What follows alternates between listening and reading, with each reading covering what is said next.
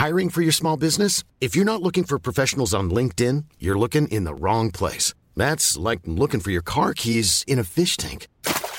LinkedIn helps you hire professionals you can't find anywhere else, even those who aren't actively searching for a new job but might be open to the perfect role. In a given month, over 70% of LinkedIn users don't even visit other leading job sites. So start looking in the right place. With LinkedIn, you can hire professionals like a professional. Post your free job on linkedin.com slash people today.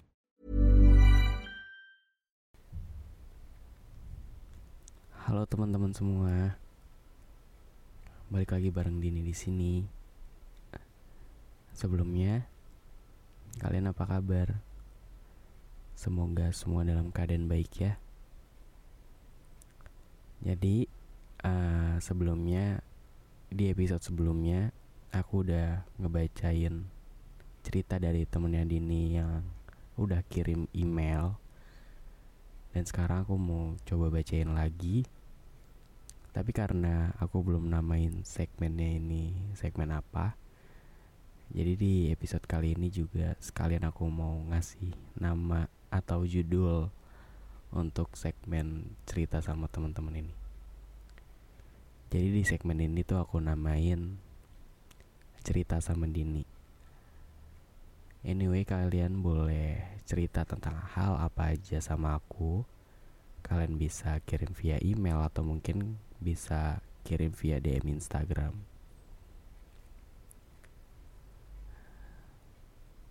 Oke. Okay. Tapi sebelumnya Maret ini lagi kenapa ya? Sumpah tuh rasanya kayak dibuat roller coaster feeling gitu. Kita diajak dibawa ke ketinggian tapi dijatuhin begitu aja. Kayak ngerasa nggak sedih tapi nggak seneng juga. Flat aja kayak datar aja gitu.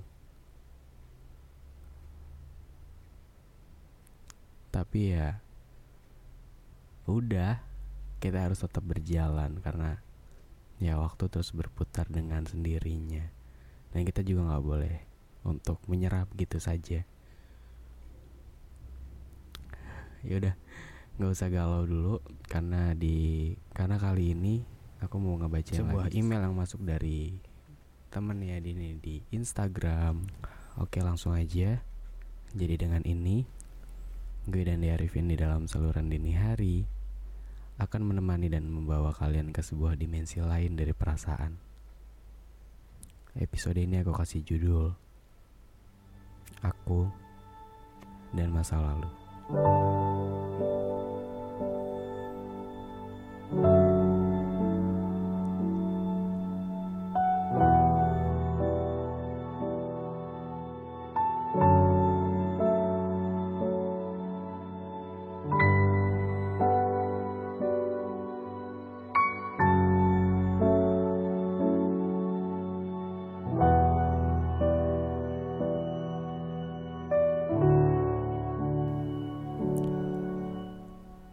tuh uh, berisi kayak gini.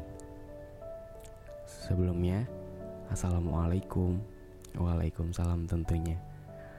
Halo kak Dini aku Nara tapi itu bukan nama dia yang sebenarnya ya. Dia minta namanya disamarin. Jadi kak tulisan ini aku buat di pagi hari di sudut ruangan tepatnya lantai 6 perpustakaan kampusku Entah kenapa, tiba-tiba mau nulis ini dan pengen dikirimin ke Kak Dini. Tempat yang tenang dan sembari mengerjakan skripsi, aku teringat sesuatu tentang seseorang yang pernah mengisi hari-hariku dulu. Dan kita ketemu lagi, tapi dengan cerita yang berbeda. Seseorang itu sebut saja dia, masa lalu. Gak sedikit orang yang bilang, ngapain sih temenan sama mantan? Gak mungkin bisa lah temenan sama mantan. Kalau masih temenan berarti masih suka tuh pasti. Gak bisa move on ya. suka temenan sama mantan intinya banyak perspektif yang bilang kalau temenan sama mantan itu salah tapi sebenarnya kayak ya tergantung sih tergantung bagaimana cara seseorang itu untuk menyikapinya. Nggak ada yang salah untuk temenan sama siapa pun sebenarnya. Mau itu dia mantan kamu mau itu dia seseorang yang pernah nyakitin kamu. Kalau emang udah saling rela udah saling ikhlas terus uh, mutusin buat temenan lagi ya is okay aja. Tergantung seseorang itu sih oke jadi kita langsung masuk aja ke ceritanya Di sini aku mau sedikit cerita tentang pertemanan dengan mantan. Mengulas ingatan kembali 10 tahun yang lalu kita bertemu. Iya, saat itu kita masih SMP.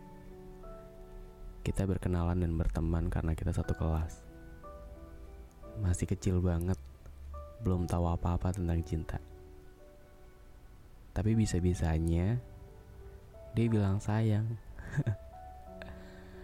Dan akhirnya pun kita mutusin untuk pacaran saat mau kenaikan kelas 2 Kelas 2 SMP ya.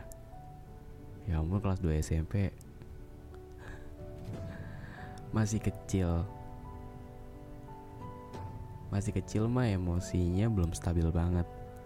Dikit-dikit cemburu Tapi juga gak ngasih tahu jealousnya tuh karena apa. Tapi nggak lama dari waktu itu Waktu dia jadian kita putus. Tapi aku yang mutusin. Kalau seseorang itu seseorang yang diceritakan ini lagi ngedengerin dia bilang maaf ya. Karena waktu itu katanya ada temennya juga yang suka sama dia dan temennya ini tuh belum tahu kalau mereka tuh pacaran. Karena mereka cuma diem aja di hadapan teman-temannya seolah-olah ya mereka cuman temen gak pacaran. Mungkin waktu itu kamu gak terima. Kamu marah. Kamu kecewa sama aku. Yang ada di pikiranku aku gak mau temanku menjauh dan dari aku hanya karena kita pacaran jadi si Nara ini mutusin untuk ngeudahin hubungannya karena ada temennya itu yang suka juga sama pacarnya. Tapi si temennya ini tuh nggak tahu kalau si Naranya ini tuh ternyata pacaran sama orang yang temennya Nara itu tuh suka juga. Jadi si Nara mutusin buat ya udah kita udahan aja. Nara tuh nggak mau kalau temennya Nara tuh ngejauh hanya karena temennya tuh tahu kalau mereka tuh pacaran gitu dua tahun berlalu kita satu kelas tapi masih aja aku yang mendiamkanmu. Aku berusaha menghindar, berharap biar kamu ngelupain aku. Dan setelah menuju ujian nasional, aku kayak mikir, gak ada salahnya deh komunikasi lagi. Toh nanti kan juga beda sekolah. Ketemu juga paling cuma reuni aja. Dan selama dua tahun itu sepertinya kamu juga menjalin hubungan dengan perempuan lain yang artinya kamu udah bisa ngelupain aku. Walaupun kalian udah putus juga. Iya, dan akhirnya kita pun komunikasi lagi di sosmed maupun di real life. Walaupun masih sangat cuek banget aku. Kita masuk SMA masing-masing. Kita beda sekolah. Seneng sih. Akhirnya ngerasa bebas kayak gak ada rasa gak enakan lagi. Walaupun jujur, sebenarnya aku masih sayang sama dia. Selama SMP aku selalu menghindar karena ya dengan alasan yang tadi, karena ada temanku sendiri juga yang suka sama dia. Sampai suatu ketika, kita beranjak menuju kelas 2 SMA. Ada momen di mana dia mengingat sesuatu tentangku di masa itu. Dan dia bilang, kalau dia masih sayang sama aku. Nangis banget.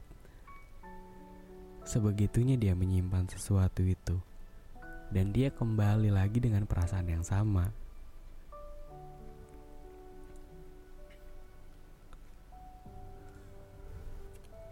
Namun dengan beberapa pertimbangan, kita beda sekolah. Kita mengikuti organisasi di sekolah yang sama-sama banyak kegiatannya. Yang akibatnya kita nggak bisa ketemu. And I said yes, nggak munafik. Emang masih sayang juga. Setelah mau putus sama dia, aku tuh nggak pernah ngejalin hubungan sama siapa pun. Beberapa bulan kami menjalin hubungan dengan aman-aman aja. Bahkan aku udah berharap jika emang dia yang terbaik, dia pasti akan menetap. Udah SMA, maunya udah menetap aja gitu. Gak usah nyari-nyari yang lain lagi. Tapi tiba-tiba tuh dia berubah. Aku gak tahu apa yang dia lakuin di sekolahnya yang pasti aku masih percaya aja sama dia. Sampai akhirnya tuh tiga hari dia nggak ada kabar. Bahkan pesanku nggak dibaca sama sekali. Sesibuk itu, atau udah ada pengganti aku di sana. Pikiranku udah mulai memberontak nih. Hari keempat setelah menghilang, kamu datang namun dengan kabar yang sangat tidak menyenangkan. Kalimatmu yang sungguh manis, tapi semanis apa pun yang namanya perpisahan ya tetap sakit sih. Tanpa merasa bersalah, dia pun cuma bilang, kita lebih baik temenan aja ya. Seolah-olah otakku berkata, Hei, salah saya apa ya? Bisa nggak dijelasin dulu? Tapi saat itu aku nggak menanyakan hal itu. Aku cuma membalasnya dengan Iya, nggak apa-apa kalau itu mau kamu. Makasih. Sakit banget. Nggak tahu kenapa. Laki-laki pertama yang menjadi pacar sampai aku tuh mau membuka cerita yang sama dengan orang yang sama, tapi berakhir yang sama juga. Aku berusaha menjadi dewasa dengan tidak menghapus kontaknya dan seolah-olah tidak terjadi apa-apa di antara kita. Saat itu aku kayak gak mau lagi ketemu sama kamu. Bahkan saat reuni aku gak akan datang kalau kamu datang. Cerita kita pun berakhir. Gak lama kemudian, aku dapet kabar kamu pacaran sama adik kelas kamu di sana. Ya, aku berusaha gak negatif thinking sih. Tapi ya gimana? Mau cemburu juga bukan siapa-siapa. Aku kembali menjalani hariku tanpamu. Dan tak akan pernah tanpamu lagi ternyata. Aku sadar bahwa hadirku bukan untuk mendampingimu, tapi untuk menjadi telinga yang mendengar setiap keluh kesahmu kemarin. Lalu ketika kamu telah menemukan seseorang yang membuatmu bahagia di sana, kamu pergi meninggalkan luka dan cerita yang menjadi trauma Nggak apa-apa. Aku tidak ingin memaksa seseorang yang hanya ingin menjadi kenangan. Beberapa tahun berlalu. Tibalah masa akan kelulusan SMA dan berjuang masuk ke perguruan tinggi. Aku tahu kamu udah putus sama pacarmu. Dan ya, seperti yang sebelumnya, kamu kembali lagi di sini aku udah bilang sama diriku sendiri, jangan ngebuka cerita yang sama lagi. Bersikap baik aja dan seperti teman pada umumnya. Tapi jujur kayak susah banget. Aku cuek sama dia nggak salah kan ya? Aku tuh cuman nggak pengen punya rasa yang sama lagi sama dia.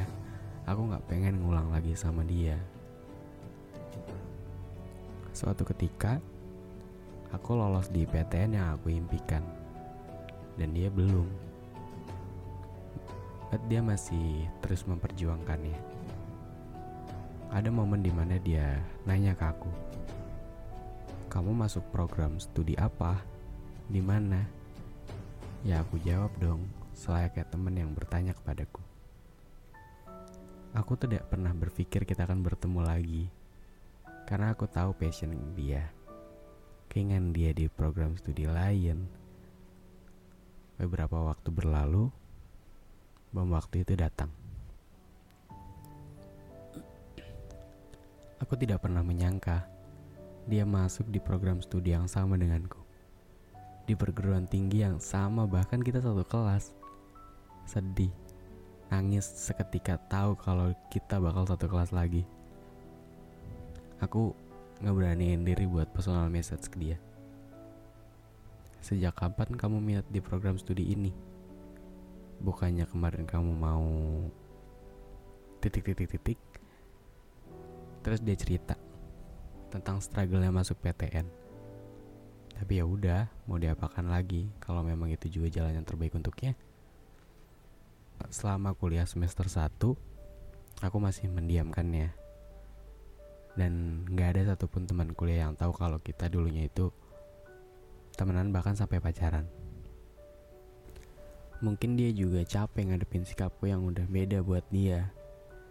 Terus dia ngeberanin bilang sama aku, kamu nggak suka ya aku ada di sini. Kenapa kamu masih cuek sama aku? Setelah dipikir-pikir, kayaknya nggak ada salahnya nerima orang itu kembali dengan cerita yang berbeda. Kita udah dewasa, kita udah sama-sama paham kesalahan masing-masing dulu. Dari sini aku mengatakan, Mungkin Allah mempertemukan kita kembali untuk memperbaiki kesalahan, memaafkan dengan ikhlas, dan memang ini jalan terbaik yang Allah berikan untuk kita. Dan setelah kejadian itu, kita mulai berteman selayaknya teman, dan udah gak ada pembahasan lagi tentang masa lalu di antara kita. Sekarang udah di semester akhir, masa kuliah bareng kita akan segera berakhir. Yeay! Semoga tahun ini aku dan teman-temanku lulus ya. Amin. Terima kasih kamu udah mau survive bareng tanpa ada rasa yang lebih dari teman. Makasih udah jadi teman yang baik. Makasih banget deh. Semoga segera didekatkan jodohnya ya. udah pokoknya sekarang aku mau ngobrol apa pun sama dia kayak santai banget. Aku berhasil bertemanan sama mantan. Thank you Kak Dini udah mau baca cerita aku yang super panjang ini. Semoga sukses selalu. Kalau kalau mau dibacakan bersyukur banget. Kalau disingkat juga nggak apa-apa. Wassalamualaikum. Wah, jadi dari cerita teman kita yang bernama Nara itu, dia nyeritain tentang masa lalunya yang pernah pergi dan kembali dengan perasaan yang sama. Dan pada akhirnya mereka berhasil uh, untuk tidak melibatkan lagi perasaan masa lalu dan berteman selayaknya. Ya pertemanan pada umumnya ya seperti yang udah aku bilang di awal kalau tergantung sih kita mau temenan sama siapa pun tuh sebenarnya nggak masalah. Tergantung bagaimana seseorang itu untuk menyikapinya kan? Mau itu mantan kamu mau itu seseorang yang ngelukain kamu di masa lalu atau mungkin seseorang yang bahkan kamu pernah benci banget waktu itu. Ya anyway nggak ada yang tahu ke depannya akan kayak gimana. Yang penting uh, teruslah bersikap baik maupun itu sama siapa pun karena kita nggak akan tahu kan ke depannya tuh bakal kayak gimana. Jadi so seru banget ceritanya dari Nara ini. Uh, terima kasih banget Nara udah mau cerita ke aku udah mau email ke aku. Kali ini udah aku bacain juga. Uh, dan buat teman-teman semua yang kalau punya cerita dan mau aku bacain bisa kirim via email. Nanti kalian bisa lihat di highlight stories aku aja. Jadi uh, mungkin episode selanjutnya juga bakal aku mau ngebacain lagi cerita dari temennya Dini yang udah kirim email karena ada beberapa yang belum aku bacain waktu itu so ya udah terima kasih buat yang udah mau mendengarkan sampai jumpa lagi di podcast selanjutnya dadah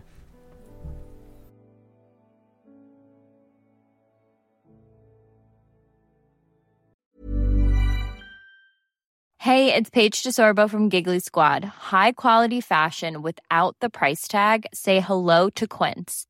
I'm snagging high-end essentials like cozy cashmere sweaters, sleek leather jackets, fine jewelry, and so much more. With Quince being 50 to 80% less than similar brands.